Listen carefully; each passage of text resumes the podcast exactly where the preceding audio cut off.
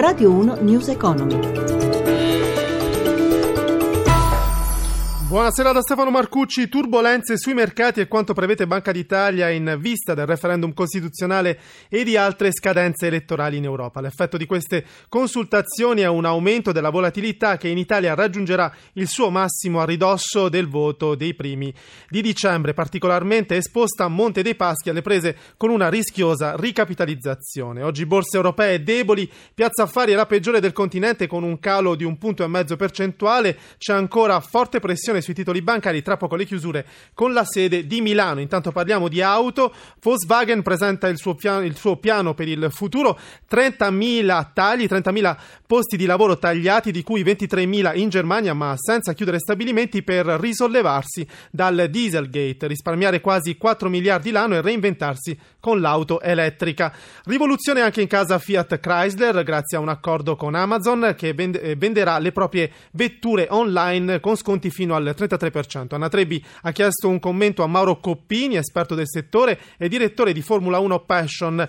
a partire dal caso tedesco. Sentiamo. È un cambiamento epocale. Volkswagen non poteva far altro in questo momento che sposare l'auto elettrica. Purtroppo questo tipo di conversione copre il problema più grosso, che è quello di un ridimensionamento molto importante dei programmi Volkswagen. È una cura lacrime e sangue. Ma è una cura che costringerà altre case automobilistiche a convertirsi all'elettrico? Non lo so. Certamente il motore diesel comincerà una lenta marcia all'indietro. Intanto Fiat Chrysler fa un accordo con Amazon e comincia la vendita online. Anche questa è una rivoluzione? Anche questa è una rivoluzione o quantomeno è un'ulteriore segmentazione del mercato dell'auto. Vuole de-enfatizzare l'acquisto dell'auto. Quindi per un uso di un'automobile alla pari di un telefonino, questa è un'ottima soluzione. Chiaramente Amazon è un tramite, poi comunque le automobili si comprano in concessionari. Questo consentirà di dare un'ulteriore spinta al mercato dell'auto. Arriva un pubblico giovane che non ha l'emotività con cui la mia generazione, ad esempio, si accostava all'auto. Quindi in questo caso io penso di sì. L'anticipo pensionistico APE non piace alla CGL, il segretario Susanna Camusso lo ribadisce durante un forum organizzato dall'agenzia di stampa AGI. Camusso contesta anche le cifre sulla ripresa dell'occupazione.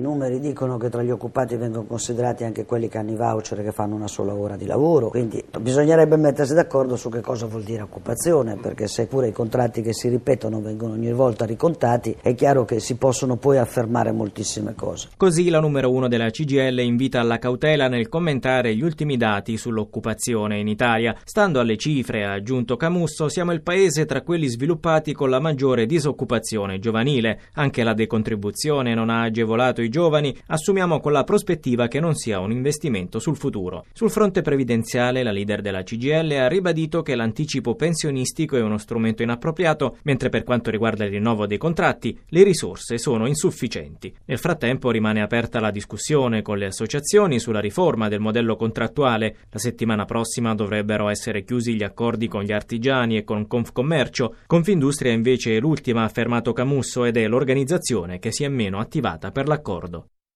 Adesso i mercati con Milano dove c'è Paolo Gila.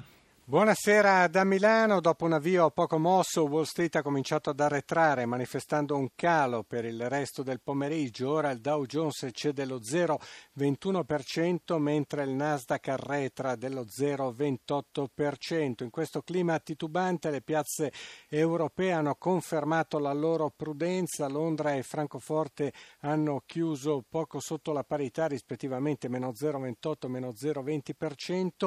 Più pesante la flessione di Parigi, meno 0,52, ma decisamente la peggiore in assoluto è stata Milano con il Fuzzi Mib che ha arretrato dell'1,75%, colpiti dalle vendite i bancari, contrastati gli industriali, deboli anche gli energetici e gli assicurativi. Sul versante dei titoli di Stato lo spread che ha oscillato per tutto il giorno ha chiuso esattamente a 179 punti base con il rendimento dei BTP a 10 anni al 2,07%. Infine sul fronte dei cambi l'euro è andato sotto quota 1,06 contro dollaro, lo vediamo ora a 1,0590.